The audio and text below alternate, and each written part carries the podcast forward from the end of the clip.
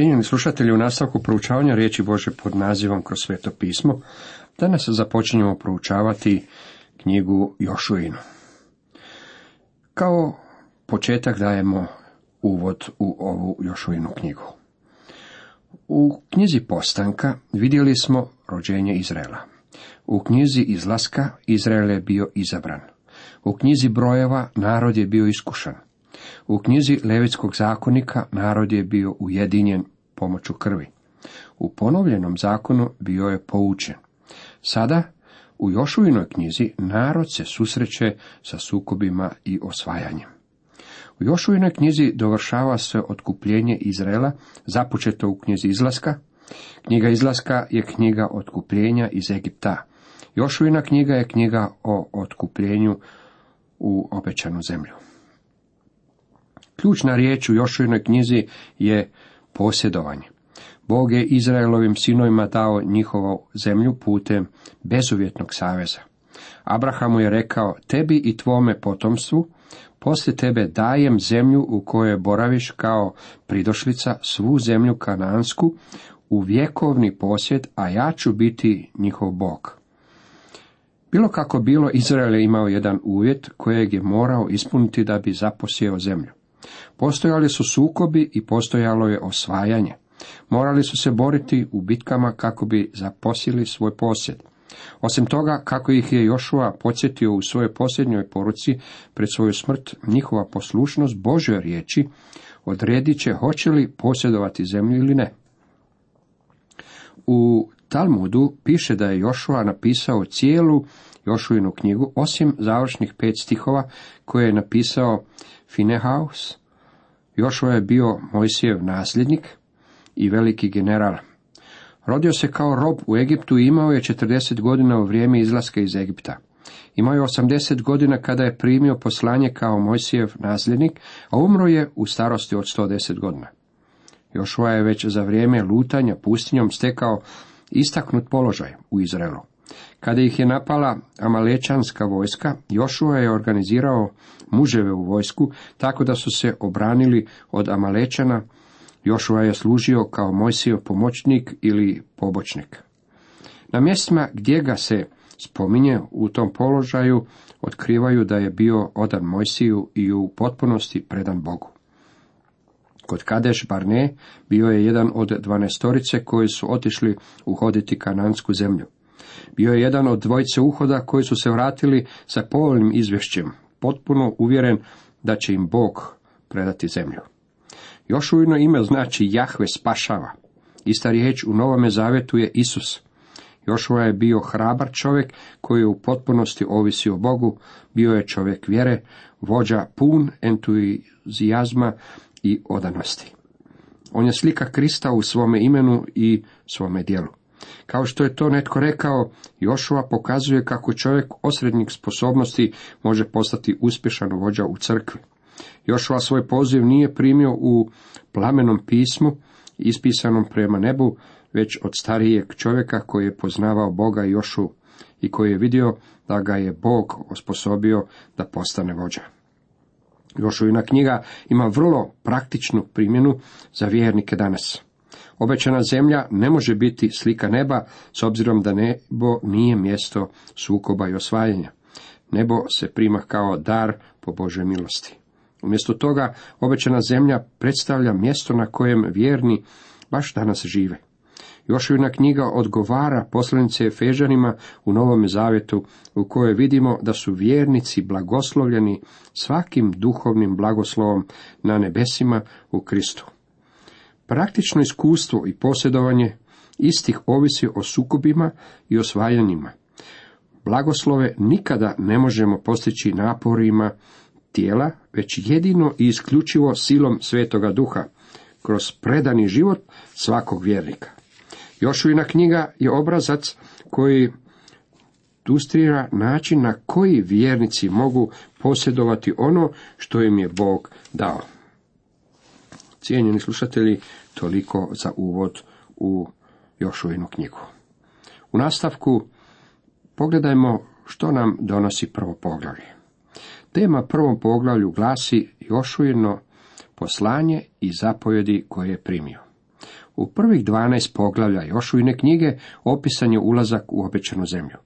Zatim u poglavljima 13. do 21. vidimo podjelu zemlje. Knjiga završava konačnom Jošujinom porukom njegovom narodu. Velika tema Jošujine knjige je posjedovanje. Već u prvome poglavlju vidjet ćemo što se pod time misli. Poglavlje započinje s time što Jahve osobno Jošuji daje poslanje i njegove zapovjedi. Poslije smrti Mojsija, sluge Jahvina, reče Jahve Jošuji, sinu Nunovu, pomoćniku Mojsijevu. Prva riječ ovog stiha trebala bi biti prevedena i, što je povezuje sa posljednjim poglavljem ponovljenoga zakona. I je veznik. Trenutkom kada govornik izgovori i, mora nastaviti sa svojim govorom, jer i povezuje ono što je bilo rečeno ranije sa onim što će tek biti rečeno. Time se podupire teorija da je Jošua napisao 34. poglavlje knjige ponovljenog zakona. U drugom redku nastavlja, moj je sluga, moj si umro.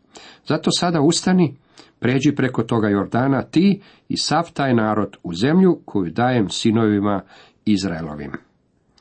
Moj je sluga, moj si umro. Kao što smo vidjeli, moj si nije bio neophodno za uvođenje Izraelovih sinova u obećanu zemlju. U stvari nije ih niti mogao uvesti u zemlju obećanja. Mojsije je predstavljao zakon, a zakon nas ne može spasiti. Zakon je otkrivatelj, a ne otkupitelj. On nam pokazuje da smo grešnici. Zakon nikada nije bio spasitelj. Mojsije nije mogao uvesti Izraelcu u obećanu zemlju zbog svoga promašaja. Problem nije bio u zakonu, već u Mojsiju. Jednako kao što je problem i sa nama. Zakon otkriva da smo lišeni Bože slave. Moj je sluga, moj si umro. Samo Isus, naš spastelj, naš Jošua, može nas uvesti u zemlju blagoslova kojeg ima za nas. Ovaj stih govori nam da je zemlja bila dana Izraelu. Vlasništvo koje je Izrael imao nad zemljom bilo je bezuvjetno.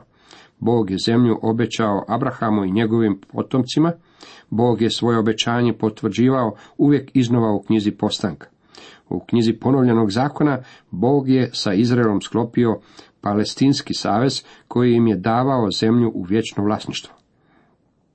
Svako mjesto na koje stupi vaša noga dajem vam kao što obećah Mojsiju. Bog im je dao zemlju, zemlja je njihova, međutim to hoće li u njoj i živjeti i uživati ovisilo je hoće li je zaposjesti. Onaj dio zemlje po kojem će hodati pripadat će njima, Govoreći u usporedbi, nama je u Efežanima 1.3 rečeno da smo blagoslovljeni svakim duhovnim blagoslovom na nebesima. Nažalost, jako malo kršćana raspolaže tim duhovnim blagoslovima koji im pripadaju. Pre nekoliko godina stanoviti Engles preselio se u Sjedinjene američke države. Čim je stigao, izgubio mi se svaki trag. Jednog dana Umro mu je ujak u Engleskoj i ostavio mu u nasljedstvo posjed vrijedan više od 5 milijuna dolara. Scotland Yard posuda je tražio sretnog nasljednika, čija je posljednja adresa bila negdje u Čikagu. Tražili su ga, ali ga nisu uspjeli pronaći. Kasnije sam čuo da su ga jednog jutra pronašli smrznutog pred ulazom u jedan jeftini hotel. Nije si mogao priuštiti 25 centi za sobu, jako je bio nasljednik 5 milijuna dolara nije se pozvao na ono što mu je pripadalo. Nije raspolagao onime što je u stvari imao. Iako je Bog Izraelu dao obećanu zemlju, oni nikada nisu posjedovali cijelu zemlju. U stvari Izrael je stekao jako mali dio te zemlje. Mnogi kršćani danas su nalik Izraelu u tome što su blagoslovljeni svakim duhovnim blagoslovom na nebesima, a ipak umiru poput propalica na vratima jeftinih hotela, bez da posjeduju blagoslove koje posjeduju. Kakva je to tragedija? Još ujena knjiga reći će nam kako posjedovati vlastitu imovinu. Zbog toga što ćemo nalaziti na sukobe u Efežanima šest rečeno nam je da na sebe stavimo cjelokupnu Božju bojnu opremu. Imamo duhovnog neprijatelja koji je ustao protiv nas, jer nije nam se boriti protiv krvi i mesa, nego protiv vrhovništva, protiv vlasti, protiv upravljača ovoga mračnoga svijeta, protiv zlih duhova po nebesima. Naš neprijatelj je duhovni neprijatelj. Morat ćemo se obući u cjelokupno Božje oružanje. Moramo izboriti pobjedu. Bilo kako bilo, vi i ja ne dobivamo pobjedu. Pobjedu dobiva gospodin Isus Krist. Mi ćemo dobiti ono što je dobio Izrael, izbavljenje i posjede. Svaka pobjeda koju je Izrael dobio bila je izborena od Boga. Ako vi i ja ikada izborimo kakvu pobjedu, on je taj koji je dobiva za nas. Mi ćemo kroz vjeru ući u taj predivni posjed. Od pustinje i od Libanona pa do velike rijeke, rijeke Eufrata i sve do velikog mora na sunčanom zapadu, sve će to biti vaše područje. Bog je Izraelu dao 500 tisuća kvadratnih kilometara zemlje, a najveći dio kojeg su ikada zaposlili iznosio je 50 tisuća kvadratnih kilometara. Nije im išlo baš najbolje, zar ne? Zaposlili su oko jednu desetinu onoga što im je Bog dao. To je otprilike isti iznos duhovnih posjeda koje vjernici zaposjedaju danas. Nitko neće odeljeti pred tobom u sve dane tvoga života, ja ću biti s tobom kao što sam bio s Mojsijem i nikada te neću napustiti, niti ću te ostaviti. Jošua, prosječan čovjek, kakav je već bio, trebao je poticaj i ohrabrenje. Bog ga je ovdje potakao i ohrabrio na u istini predivan način. Bog mu je rekao, neću te napustiti. Kao što sam bio uz Mojsija, bit ću i uz tebe. Budi odvažan i hrabar, jer ćeš ti uvesti narod ovaj da primi u baštinu zemlju, za koju se zakleh ocima njihovim, da ću im je dati.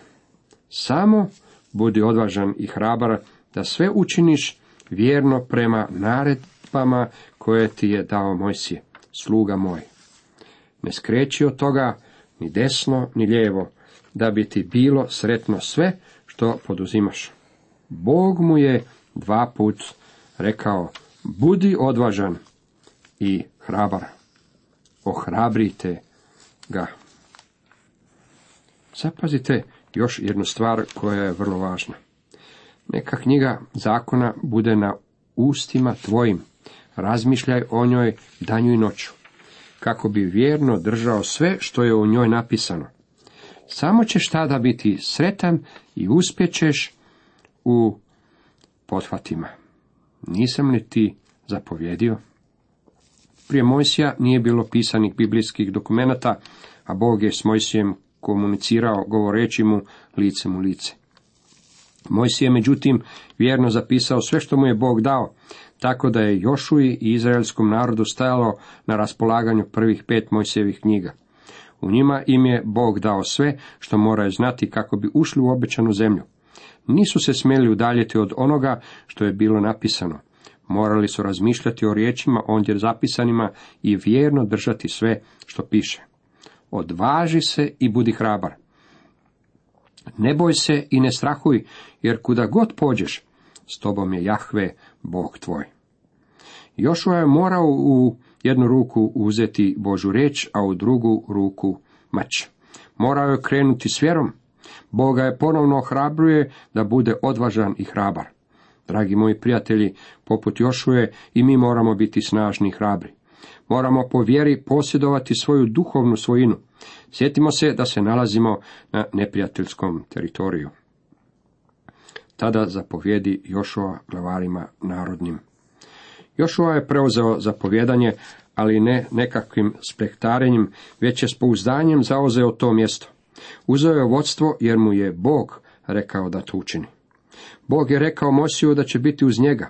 Kada se Mosije vratio u Egipat nakon godinu provedenih u Midjanu, bio je preplašen, ali mu je Bog rekao, idi, dakle, ja ću biti s tobom, kad budeš govorio i kazivat ću ti što ćeš govoriti. To je Boži način rada. Kada je Bog pozvao Jeremiju u mračnom i teškom vremenu, rekao mu je, i borit će se s tobom, ali te neće nadvladati, jer ja sam s tobom da te izbavim, riječ je Jahvina. Potrebno nam je tako uvjerenje i odvažnost o kojoj je riječ u Hebrejima 13.6. Zato možemo pouzdano reći, gospodin je pomoćnik, ja ne strahujem što mi tko može.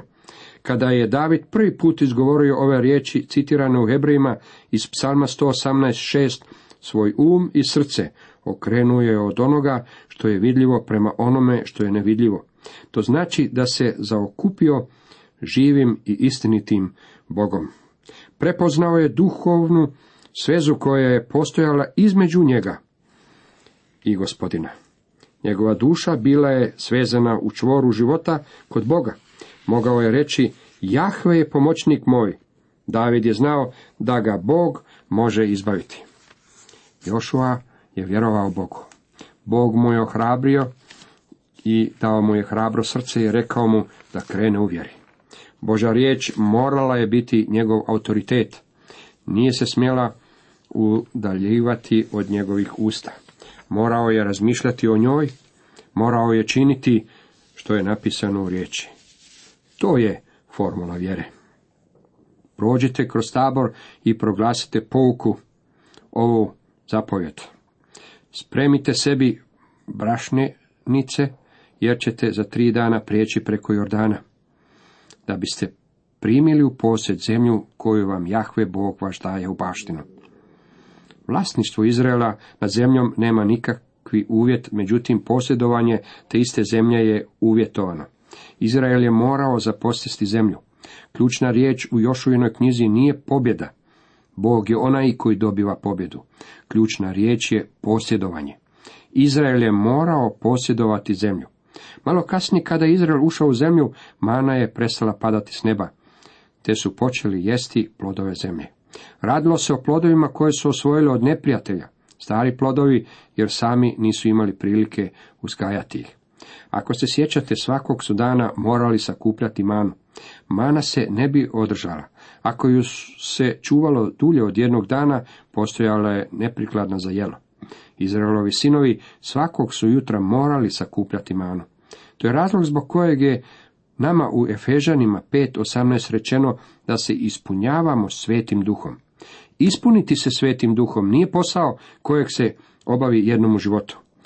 Na benzinsku crku ne odlazite samo jednom i tamošnjem radniku kažete da ga napuni, a onda zavarite poklopac spremnika jer vam više benzina neće biti potrebno. To bi bilo prepotentno. U stvari, bilo bi to glupo i bezumno.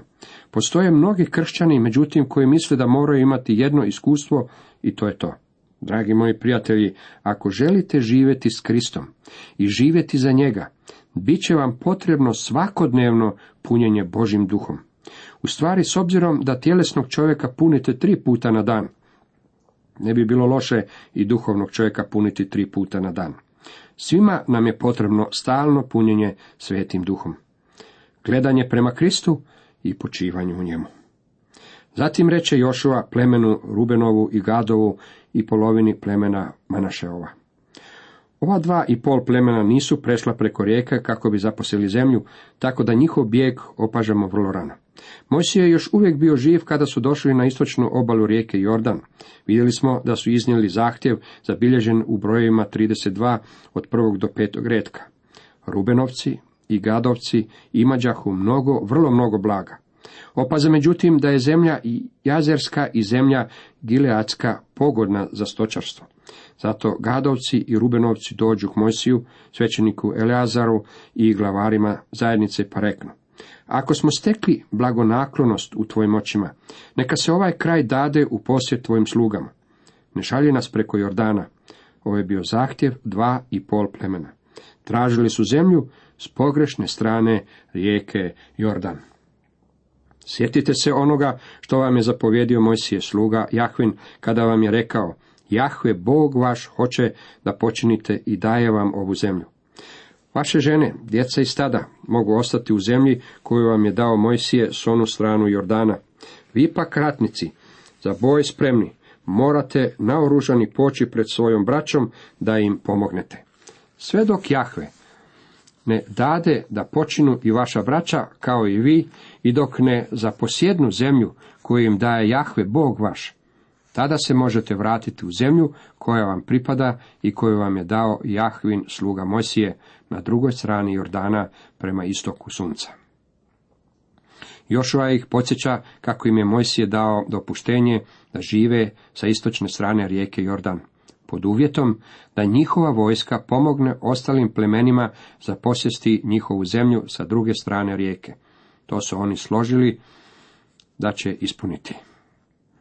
Oni odgovore Jošuji, sve što nam zapovediš, učinit ćemo, i kuda nas god pošalješ, poći ćemo. Kao što smo slušali Mosiju, tako ćemo se pokoravati tebi.